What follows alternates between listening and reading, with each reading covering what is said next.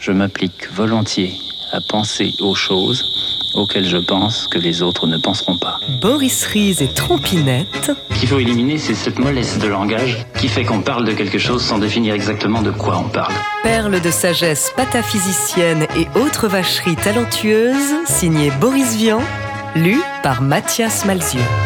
Cocaïne. La meilleure du mois est née des caprices de la traduction et provient de notre confrère Jazz Magazine, que nous prions de prendre cette remarque avec enjouement et gaieté, comme nous le fîmes nous-mêmes. C'est à propos de l'arrestation de Billy Holiday. Et ce bon combat a reproduit mot pour mot la phrase la plus pataphysique de l'année. On a trouvé sur Mackay de la cocaïne et un revolver. Tous deux furent déclarés comme venant de s'adonner aux narcotiques par un docteur de la police. De la cocaïne qui prend de la cocaïne à la rigueur.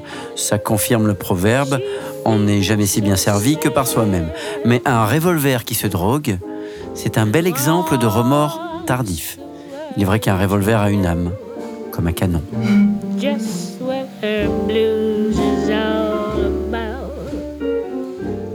Boris Vian, Jazz Hot, mai 1956.